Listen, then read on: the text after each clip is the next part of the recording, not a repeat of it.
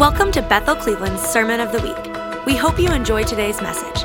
For more information on this podcast or how to get connected, go to bethelcleveland.com. Hello. Hello, hello, hello, online church. It's good to see you too. Those of you that couldn't make it in the snow, um, good to see you. I think that will be the camera. It is so good to be with you all. If you're listening for my accent, you're like, man, that is not an American accent. You are correct. Well done. You win for today. Um, I am from South Africa, and I'm trying to get into my iPad. I am from a place called Port Elizabeth, South Africa, renamed Gqeberha just recently. And um, I moved to well, I thought I was going to California for one year in total, and I've been there now for 14 years. I went to our school of ministry there, and from there, God just did what only God can do. I was a 22 year old hairdresser uh, that was hungry for the more of the Lord. I grew up in the church, and I went over to Bethel uh, to our school of ministry. No one in South Africa knew where I was going. They thought maybe it was Harry Potter's school. They weren't sure um, because nobody knew. Jesus Culture was just had just put out their We Cry Out CD and DVD, so kind of hadn't made its rounds yet. And uh, the Lord called me. I thought I was going to a theological seminary school. Uh, I was from a Methodist church, and uh, the Lord can do what only He did. And He just drew me into His heart, and He he set my heart on fire for him. And so, anyway, I've been there now for 14 years. I've been on our staff this, for 11 years. I've led in our second year school supernatural ministry for 10 years. And the last two years have been pioneering our online school. Um, but more than anything else, I asked the Lord, God, if there were two or three people that were burning for you, Lord, would you, would you put me with them? And um, I've had the privilege of running with burning people for the last 14 years of my life. And I just want to tell you what an honor it is. Thank you so much um, to the Witt family for having me here because it is an honor not just to come and share with you, but to come and run with you. Um, this is this is my dream come true. Not to be a speaker, not to be a teacher, but to run with believers who are hungry for the more of Jesus, who want to see His kingdom manifest here on the earth, and who are willing to cross scary rivers because they want to obtain the land that He has promised them to walk in and live in. And so, um, it's a privilege to be here. I don't know if there's a picture of my family. I think there was like a million sent, but if there is one, yes, there they are. That is my family. That's actually in my garden in South Africa. Africa. We went to visit my family in July of last year, and so that is my amazing husband and uh, my oldest son, Aiden. That's my middle child, Liberty. Uh, if you don't notice, we call her a homie with an extra chromie. Um, uh, Liberty. Uh, is every essence of her name. She is freedom. She has Down syndrome and she is delightful. And then that's our youngest surprise baby. His name is Ash. Uh, he's a little bit bigger now. He's a year old. And so that's my beautiful family. And if you're wondering, my husband has all three of them for all the days that I'm here. He does it every time I travel. And uh, he is a walking sign and wonder in my South African mind because I don't think my dad changed one diaper for three kids. So, um, new generation of fathers, I guess. And he's actually very passionate about being a dad, and it's what he it's what he burns for. He's in film and uh, media, but the thing that he burns for is being a father. So that's my family. Um, Pastor Steve almost preached my message this morning in transition, which is wonderful, um, which means God is speaking. And that is all we long for. It doesn't matter who releases it, it's that He is speaking to us. And so I just want to just take a moment. Oh, before we pray, I just want to tell you, uh, there's, I get no props for telling you to do this. Go to the Holy Spirit conference. I, um, I, I was like, man, for $60, I would pay that three times to go sit in a room to receive from those men. Both Benny Hinn and Michael Koulianos have radically touched my life. I had a life changing encounter in January of 2020 from a prophetic word given to me by Michael four months before. Um, I, I, shook violently under the power of God for six weeks as He dealt with the fear of man in my life, as the Holy Spirit apprehended every part of me. And literally, by His grace and mercy, He just took out the one thing that I was wrestling with in the Lord to step into what He was calling me to. I spent every time, every time that I would preach or teach or go up on stage, I would wrestle with God before and I would wrestle with God afterwards because I was so afraid of um, offending people, so afraid of what people, not of their opinion of me, but that I would get something wrong or do something wrong. I was terrified of offending people. And um, the Lord dealt with it with me through a word that Michael gave and a book that Benny Hinn wrote called Good Morning, Holy Spirit. And um, I, was, I just feel, felt so from the Lord. Like if you're wondering if you should go, you should go because God is going to meet you and God is going to touch you. And if He doesn't touch you in that moment, He'll deposit a seed in you that will grow into something that you could never dream, think, or imagine in your own life. So I'm going to pray. God is here, but I'm just going to tell Him that I want more of Him and we want more.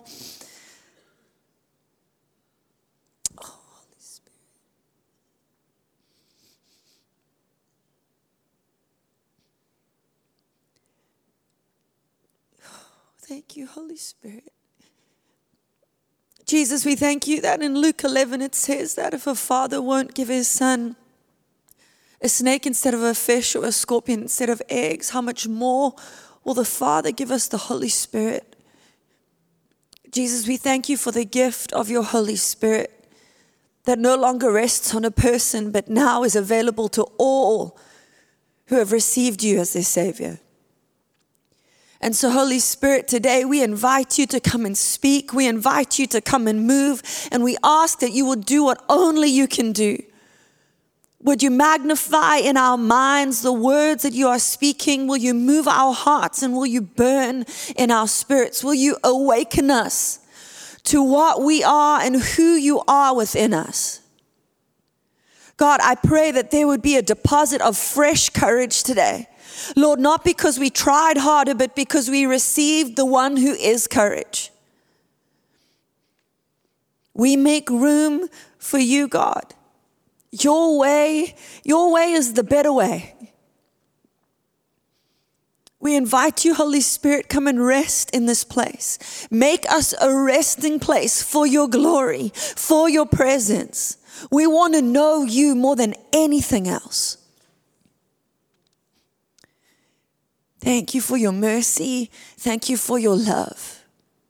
Thank you for your presence, God. We ask for more. In Jesus' name, amen. Amen.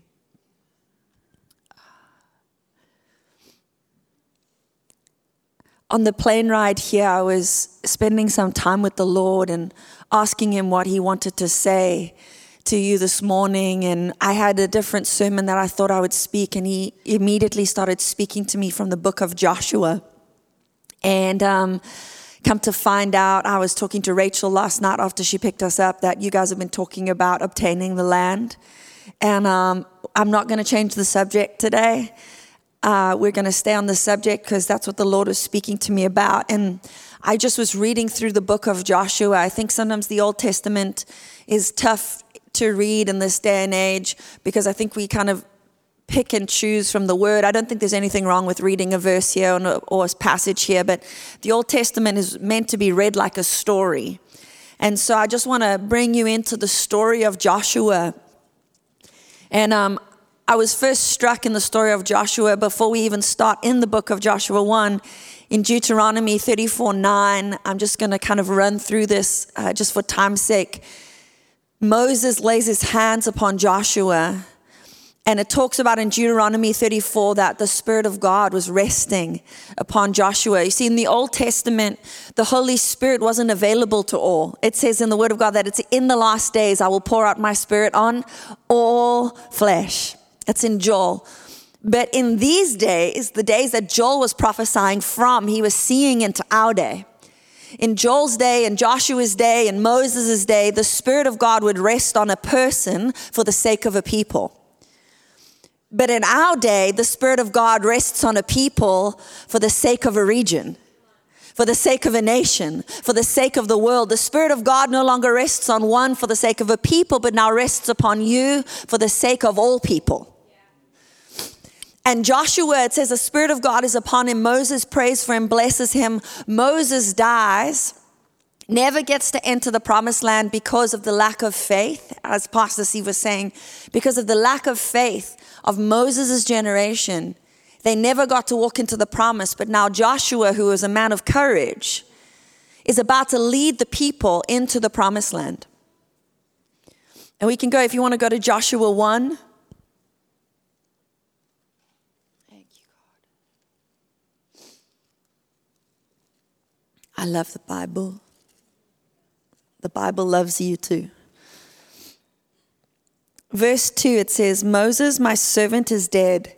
Now, therefore, arise and cross the Jordan. I love that we're talking about crossing rivers. Here we go. We're about to cross a river today. Arise, cross the Jordan, you and all these people, to the land which I'm giving you to the sons of Israel.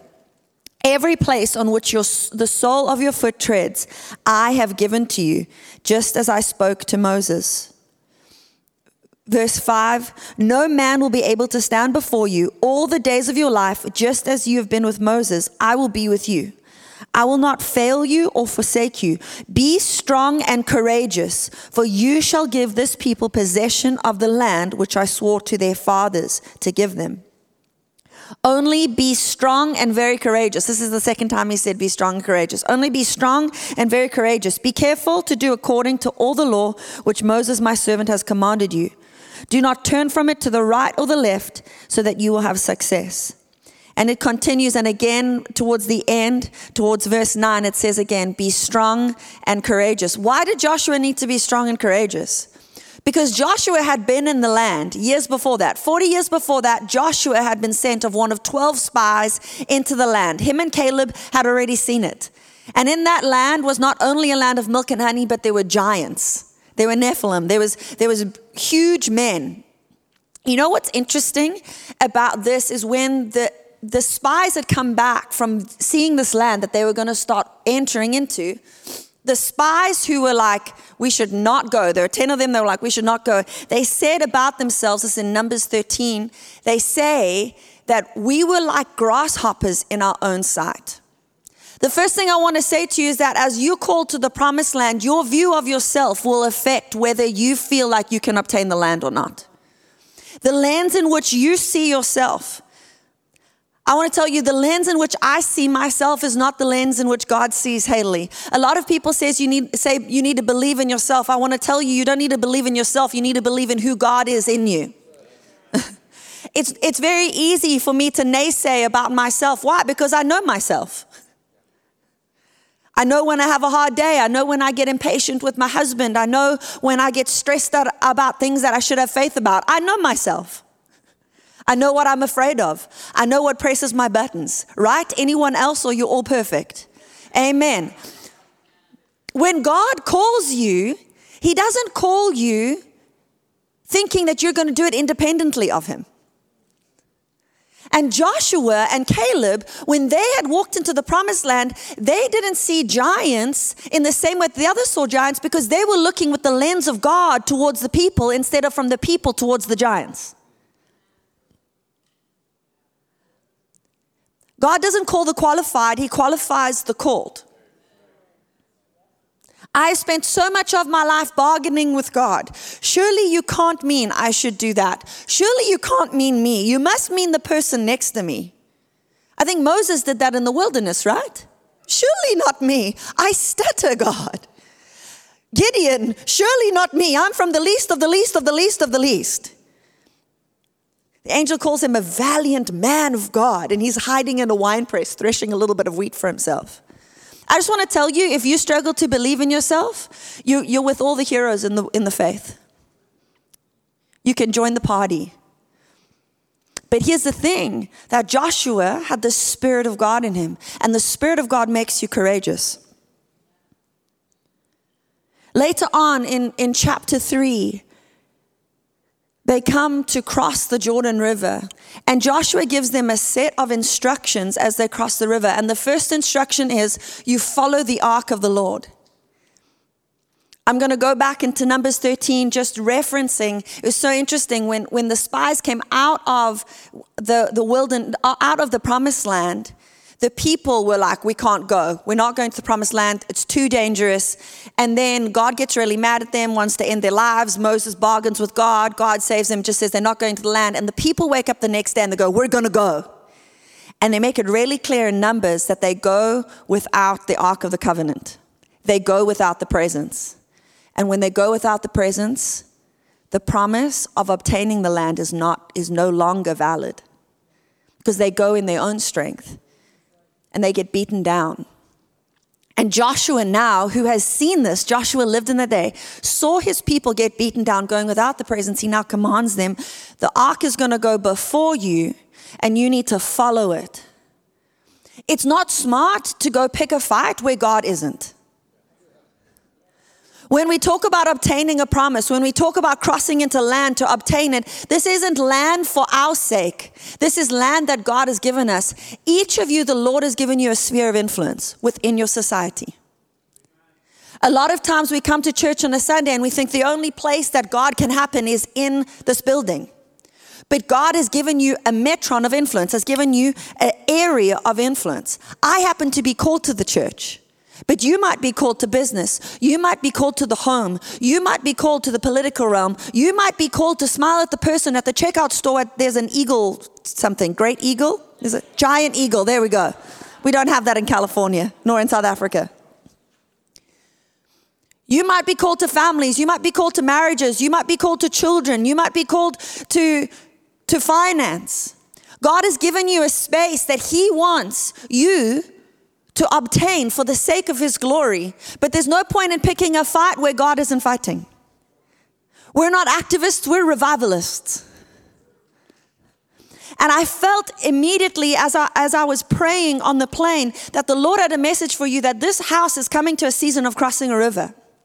That there are promises before you, there are things that the Lord has for you on the other side of a river.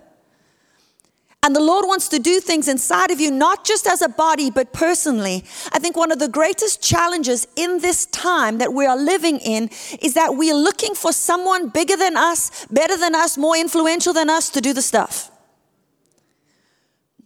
You know, a lot of people think that their prophetic words are just going to happen. They think that they get this prophetic word and then I'm just going to sit on my couch and I'm going to watch my shows and it's just going to happen. I want to tell you that, that prophetic words aren't just sovereign. They are empowered by a sovereign God, but they're looking for a partner. I wish in my life that, that the Lord, when Michael Koulianos gave me this word about the fear of man having to die, I remember lying on the floor saying, God, only you know that I'm afraid. I've done everything for the last 10 years afraid. I've just done it afraid. Only you know. But God, today I yield to this word because every prophetic word has a grace, and I yield to the grace. You know, when I got off the floor, I still had the fear of man. I just began to yield to the grace every day of every day for the next four months. I would get up and say, God, I lay down my shield of the fear of man. Will you be my shield? God, I lay down my shield of the fear of man. Will you be every day? And then one day God touches me. Making a choice to step in. A lot of times I think we, because of our belief of ourselves, because of the way we see ourselves, we can we can hear those prophetic words and we put them on a shelf because we're like that that's either God or not because that could never be me.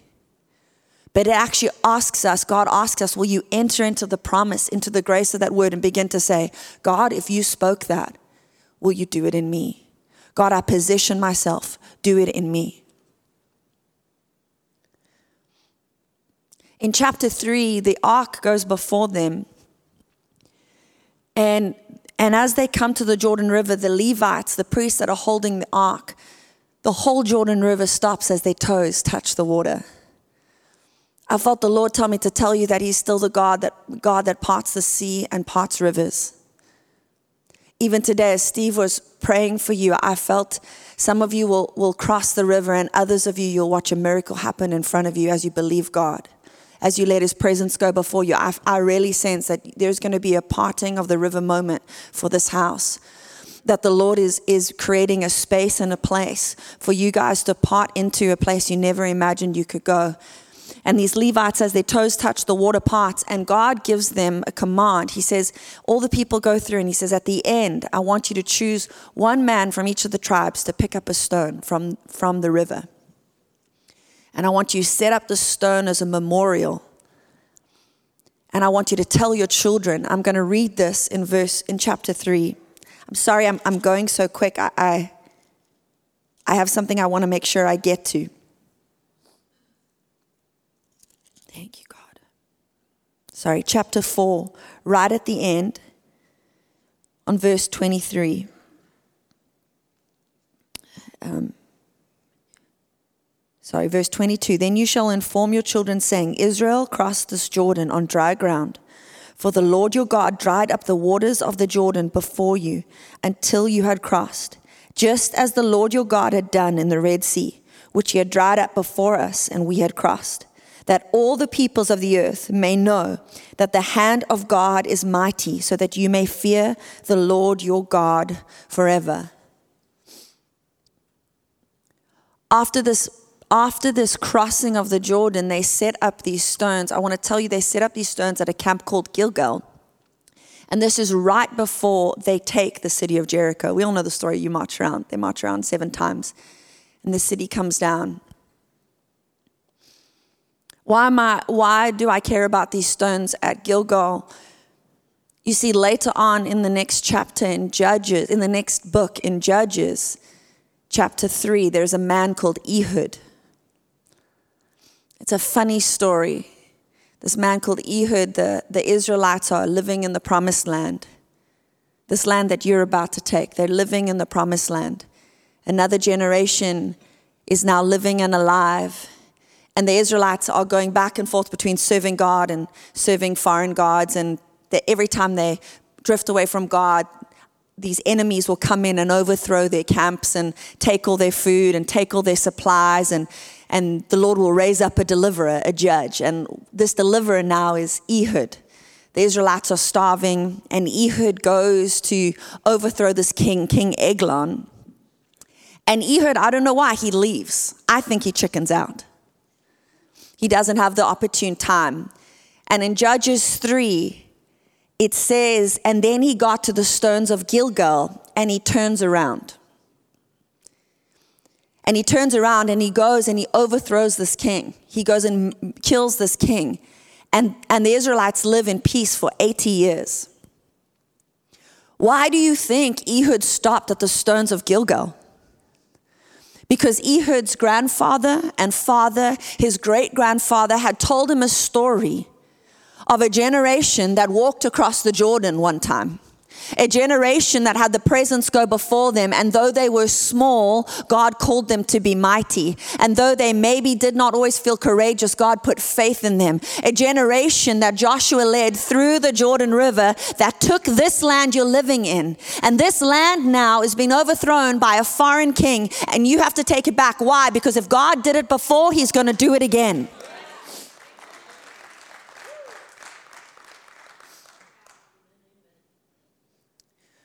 Your life might feel small.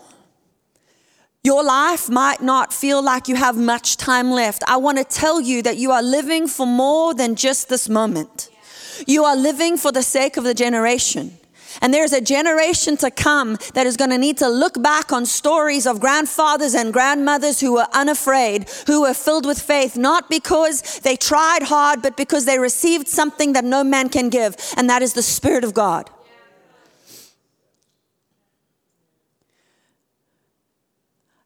I wrote this down. I,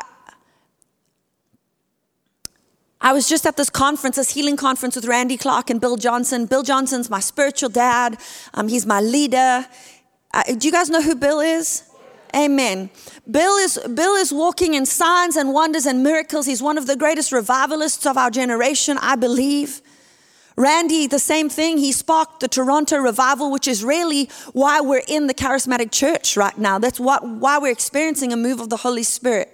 But can I tell you what the greatest challenge for me is as a daughter in that movement?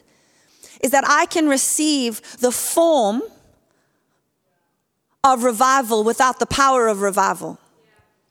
Because I'm living off the stories of someone's history instead of entering into and making my own history. And we just had this healing school, and I'm standing, I call out a word of knowledge, and I'm standing and I start praying for people. And this is where the rubber meets the road. As I start praying for people, do I see breakthrough or don't I? And it's not about, I just want to tell you, I can't heal anyone no matter how hard I try. But it begins to create this conversation between me and the Lord of saying, Oh, I want to shy away from these moments because I don't know if I'm enough.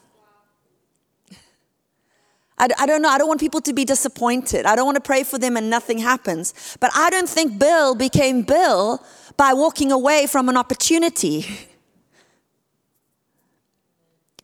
You see, I think a lot of times we're waiting for the sovereign hand of God to come and just heal the room, but God is saying, What, are, what is in your hands?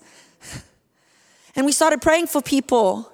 And I, I uh, unfortunately called out two words of knowledge that you can't really tell if people get healed, which is diabetes and thyroid issues. And I'm like, oh my goodness, Haley, couldn't you have called something? At least you could have seen some breakthrough in the day. You know, you're praying for people. And, and then I get a Facebook message Haley, my blood pressure's gone down 10 points. Two days later, it's come down another 10 points. Chanel and I, Chanel's traveling with me. Um, it's one of our third year. She's incredible. Chanel's sitting on the plane and she texts me, There's a man on the plane. Last night, a bunch of people prayed for him. Nothing happened. And this morning, an orange size hernia that they were praying for has disappeared.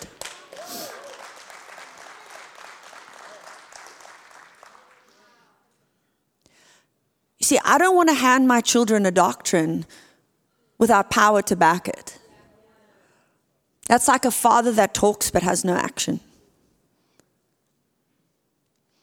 This world is looking for an active father, for a real Jesus.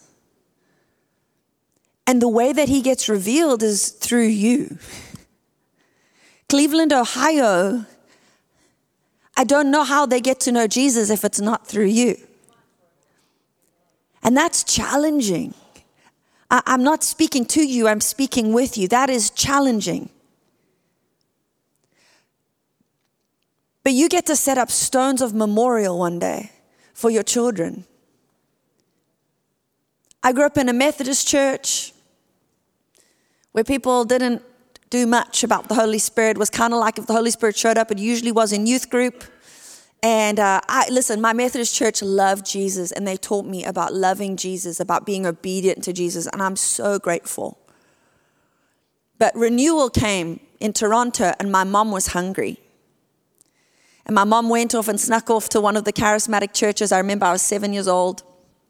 Snuck off to a charismatic church, and she was asking for the gift of joy. She asked, and nothing happened that whole conference. She was the worship pastor of our Methodist church. She comes back start lead, starting to lead worship for communion, and joy touches her in the middle of our of our wooden pew liturgic Methodist church, probably singing "Oh, the blood of Jesus," and my mother cannot stop laughing. She is laughing and laughing to the point that she has to go and hide in the back room and the next week, they have to put in the church weekly in, in the notices that, or you would call it the bulletin, I'm not sure. They have to put it in there that, my, that Debbie Glover is not demon possessed. Because the church had no grade. Can I tell you, as a seven year old, I remember my mom coming home to my grandmother. I was with, staying with my grandmother that night, and I remember her telling my grandmother's story, and I overheard. And I remember my mom weeping because she was so embarrassed. Can I tell you that that story put a fire inside of me? Even though it didn't turn out well for her, even though people didn't understand it, put a fire inside of a seven year old little girl that said, I want to do something great for Jesus. At 12, my dad would, he was the only guy that would pray out in tongues in our church, and he would say, Barajum, Barajum, that was his tongues. And my 14 year old brother would make fun of my dad, telling him that that's not a real tongue because he, everyone else can say it. And my dad would Barajum, Barajum, and then my brother would just ridicule him, but it was kind of like the family joke. But at 12, I wanted the gift of tongues. So I went and stood behind my six foot two dad in the dark Sunday night service. I stood behind him and I thought, well, if he can barajum, I can barajum. and so I started, I started copying my father. And as I copied my father, the Holy Spirit started filling me, started touching me, and I got my own prayer language because my father was willing to be ridiculed because of his passion for the Lord. I want to tell you that obtaining the promised land isn't always exciting. You don't always feel ready. You don't always feel capable. But I want to tell you the Spirit of God is leading you, and where the Spirit of God leads you, He will make a way. God is making a way for you. Some of you have been feeling the stirring in your heart like there is more. I know there is more. And you can feel that there's a line in the sand. And, and, and you know what? More doesn't mean that, you, that you're running across the stage doing cartwheels. Maybe it is. I'm sorry. I apologize, Witt family, if that happens. But maybe more is simply I'm going to raise my hands in church. Maybe more is I'm going to start diving into the Word of God. Maybe more is I'm going to tell the cash, the lady at the cash register, do you know that Jesus loves you? In front of my four year old, even if she rejects me. Maybe more is sending that message on Facebook to a family member saying, Hey, I've been thinking about you recently. I know you don't believe in Jesus, but I want to tell you, I, I, can feel Him stirring my heart to tell you that He loves you. He is for you. There is a Holy Spirit fire that wants to fill us and activate us. He never designed for you to do this on your own. We talk about breaking down religion and tradition. It's not that religion or tradition is bad, it's when the form takes place of the power. When we, when we do the things without the connection to Him. I want to close with this. Peter, Peter, man, what a guy in the Bible. Peter, I think, was a lot like me. Very zealous, but in the moment, back down. I'm like, man, I'm zealous. Can you tell? I, I love a good, like, the Lord, the Holy Spirit's been talking to me about the oil recently. I'm like, but I like the fire, God. And he's like, yeah, but the fire doesn't get sustained without the oil. So I'm learning about the oil of the Lord in this season. But Peter was like this. He was very zealous. Anytime Jesus would ask him to do something, he'd be like, yes, God, I want to do that. I want to be that. You know, when they come to, to arrest Jesus, he chops off one of the guy's ears. And Jesus is like, oh my gosh, Peter, really, this is not the time. And Jesus has to heal the guy right before he goes to the cross. I mean, Jesus is in like the hour of anguish and Peter's just like, you will not take him. And Jesus like, this is not the time, Pete. Back off. You know, Pete's the guy that Jesus walking on water. He's the only disciple to get out the boat. We can give Pete a hard time, but at least he's getting out the boat, you know? But the minute he gets out the boat, he's like, oh no, what have I done? You know, any of you like that? You're like, I'm going for it. Oh no. And that was Peter. And Jesus is like, look at me. Look, just look at me. Peter's the guy that Jesus says, You're going to deny me. And he's like, Never will I ever. Not a chance. And then the opportunity comes and he denies Jesus three times. He failed. But we have a God of redemption. And when the Holy Spirit meets Peter in the upper room, who's the first one to preach? The zealous one. But now, now filled with the Holy Spirit, Peter doesn't back down.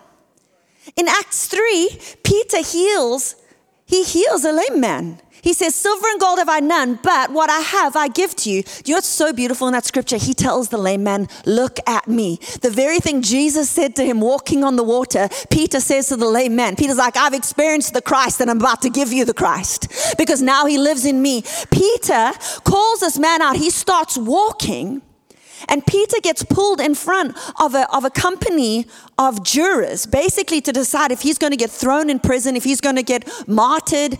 And Peter, who previously denied Christ, now filled with the Holy Spirit, says, I will not stop preaching this gospel. Peter, who was a coward before, come, becomes a bold man of faith because he received the Holy Spirit. I want to I want to speak courage into you today. If you feel like you lack, if you feel like as I'm speaking like, yeah, this is for some but this couldn't be for me. I've I've done too many wrong things. Well, Peter denied the Christ. I want to tell you that the Holy Spirit is available to you. He's not waiting for you to get better. He's not waiting for you to be more ready. He's not waiting for you to feel good about yourself. He's not waiting for you to, to think better thoughts. You know what? He can change your thoughts. He can change what you think about yourself. He can change how you feel about you. He can change you from top to bottom, inside to outside. I stand as a picture. I'm a hairdresser from South Africa. If God can use a man that stutters in the wilderness to deliver hundreds of thousands of people, if he can use a man hiding in a wine press, if he can use a little virgin girl called Mary, man, what he could do in us, what he will do in you. I want to pray for you. Thank you, Holy Spirit. Thank you, God. We love you. We love you, God. I sense in this house that I, there are people who are passionate and fiery for the Lord. And I sense that there is coming a fresh touch of His Holy Spirit to this house that is going to put boldness and courage in you. And I, I, I want to break off of you any lie of the enemy. Even when you hear this message, sometimes you hear this like, oh, you see, you're not doing enough. Oh, you see, you're not. I want to break that in Jesus' name. That is not the voice of the Father. The voice of the Father doesn't belittle you, it doesn't accuse you. The voice of the Father goes, You see, you knew you were made for this. You see, you see that stirring in your heart that the enemy wants you to push down. That's me. Holy Spirit, we invite you.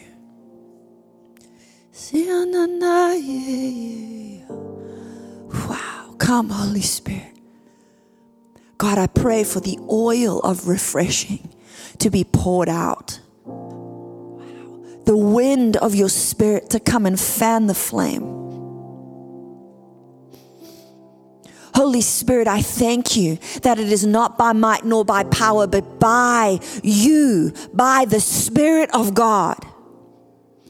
And God, I pray for a fresh courage, for a fresh boldness. And God, I pray that you would release a holy permission. Before Joshua marched out, he told the people, consecrate yourselves. God, I pray for a season of consecration that anything, God, that stands in the way of what you want to do, God, a belief system, God, any sin or encumbrance, any heavy weight, God, it would be cast off by your mercy and by your grace.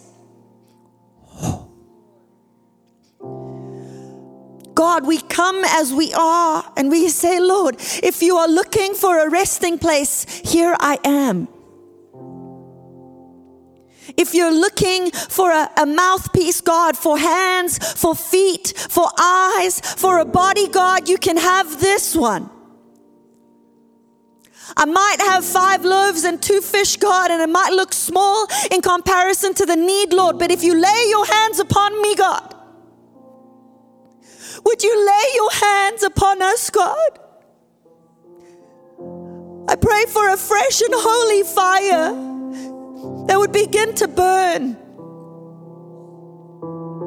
Would you stir in us, Lord, a hunger for you that could only come, that could only come from heaven?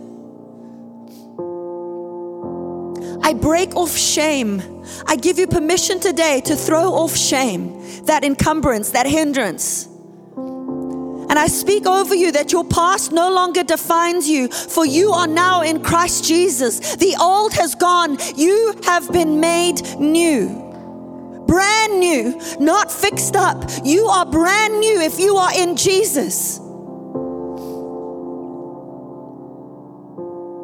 We invite you, Holy Spirit.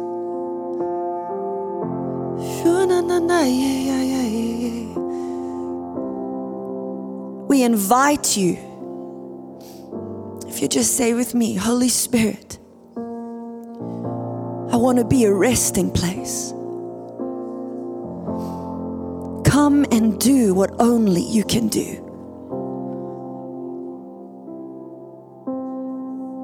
Come and fan the flame